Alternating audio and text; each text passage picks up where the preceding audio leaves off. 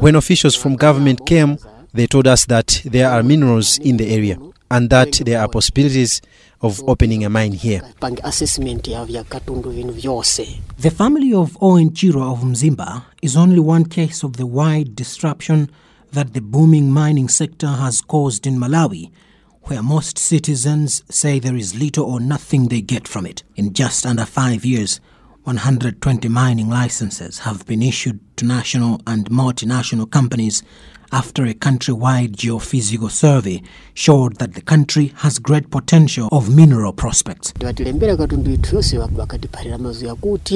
They told us that because of the mining activities that will be taking place in the area, they had come to do some assessment of all our property. Our houses were marked X, and we were told not to build any new houses or plant any crops or trees. makuna ma exotic trees a wakati sunawoso kupandaso yayi na mutalembera katundu ini imwe kuchitaso chilichonse The extractive sector currently contributes about 1% to the country's GDP, but the government wants a national priority to bring that amount to 20% by 2020. With a per capita income of less than a dollar per day, Malawi is one of the world's poorest countries, and many are questioning how villagers like the Chirwas will really benefit from these mineral resources without robust policies that cover the interests of the poor Malawian. To date, Malawi lacks sound regulatory and legal frameworks and transparency in how decisions on the exploitation of these resources are taken and the revenues distributed. These concerns come hot on the heels of data released by a Washington, D.C. based research organization, Global Financial Integrity GIF, which states that in 10 years between 2005 and 2014, around 5 trillion kwacha left Malawi as illicit financial flows and tax incentives. ActionAid, an international non governmental organization whose primary aim is to work against poverty and injustice, documented an example of how Malawi lost millions of dollars through a combination of generous tax incentives and international treaties focusing on an Australian mining company, Paladin. In its 2015 report entitled An Extractive Affair How an Australian Mining Company's Tax Dealing Are Costing the World's Poorest Country Millions, ActionAid shows how between 2009 and 2014, Malawi lost about 31 billion kwacha of tax revenue through the company. Action Aid Malawi's governance officer Chisomo Mandhalu is the author of the report. in as much as the corruption is huge in Africa, but corruption takes only 5% of our resources. But huge amount is through tax avoidance. Now the problem is that we are losing a lot of money, and this is impacting us in public service delivery in Malawi. The deal also included a lower royalty rate that Paladin paid for the right to extract uranium.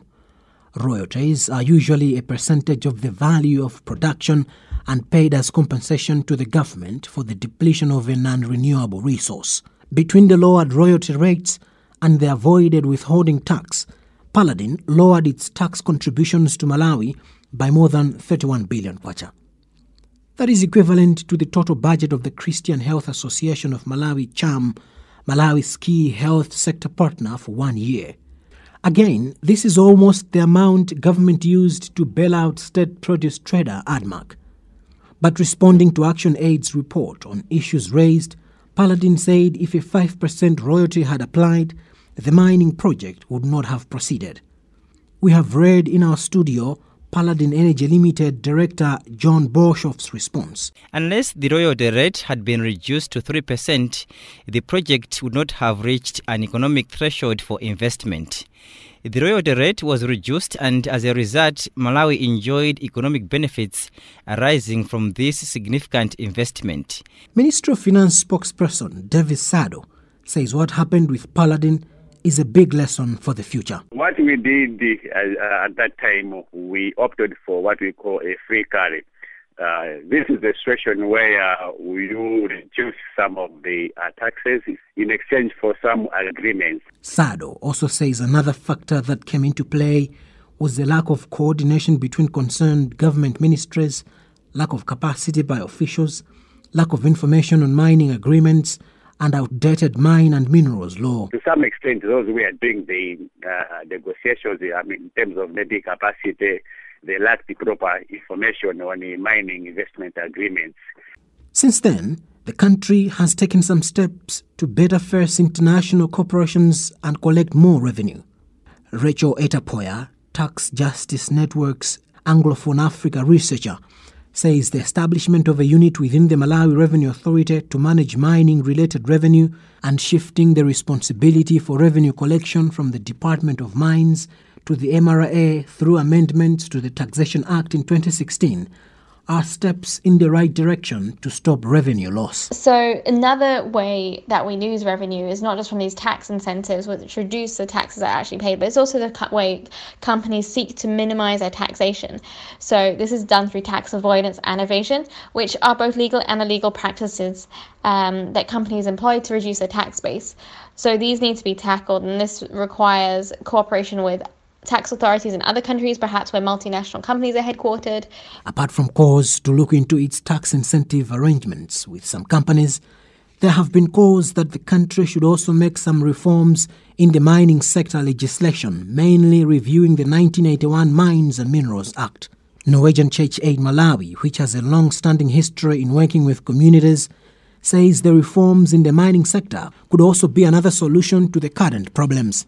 Among other things, if passed in Parliament, the new Mines and Minerals Law would make it mandatory that mining companies and local communities sign agreements that would see communities benefiting. Thokozani Mapemba is the organization's resource governance coordinator. We are uh, trying to, to, to, to, to, to advocate for the passing of the new Mines and Minerals Bill, which I think some of these issues might well be uh, spelled out in, in, that bill. So, so that I think uh, some of these things we might want to forget them. The director of the Department of Mines, Jalf Salima, says the current Mines and Minerals Act of 1981 does not have provisions for voluntary corporate social responsibility or community development agreements. So there is also the introduction of uh, community development agreements, which the uh, the company will sign with the communities regarding development projects that should be uh, done uh, around the mine uh, for the life of the of the mine. Salima says the draft bill is currently being vetted by the Ministry of Justice and is expected to be tabled before the current sitting of Parliament ends. There have also been calls for government to renegotiate its tax treaties with some countries as they are said to be affecting withholding taxes paid by foreign companies. Usually, companies have to pay a 15% withholding tax over interest payments or management fees from Malawi to another country, but because of some treaties that Malawi has with some countries, it is losing out on this revenue. Finance Minister Sado says the government is renegotiating some of these double taxation treaties with developed countries. Uh, we looked into the issues which we thought were pertinent and the, we had to uh, uh, redo them. So, as a country, I can confirm that the, the, the renegotiations took place. This will prove to be a tough diplomatic exercise for Malawi.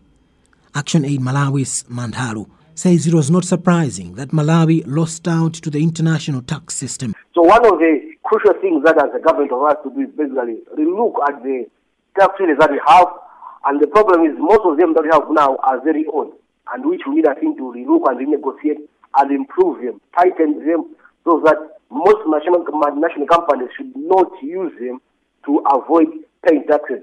There have also been calls that Malawi should join the Extractive Industries Transparency Initiative, a global coalition of governments, companies, and civil society working together to improve transparency and accountability in the management of revenues from natural resources.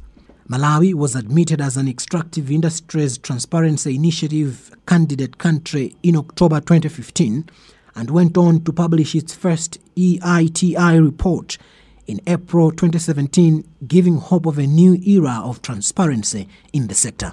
Father Joseph Kuppens of the Center for Social Concern says it was heartening that Malawi is now a member of the EITI. Everybody can know exactly what the company is paying to the government, can compare it with what the government actually has expended, and the other way around, the government will give the amounts that it has raised through taxes. So that too is known to everybody. Etter-Phoya now says Malawi's joining the extractive industries transparency initiative is a positive development that, to some extent, can reveal challenges with raising revenue and its collection in the sector. Last year's report shows significant differences between what companies said they paid to government and what government said it collected. These need to be investigated further and steps taken to remedy systems. We need to plug the leaky bucket. So, after years of a confused talk and lack of a decisive direction on the extractive industry, a new common language is slowly emerging with plans to reform the extractive industry. One can only hope this new direction will benefit Malawians.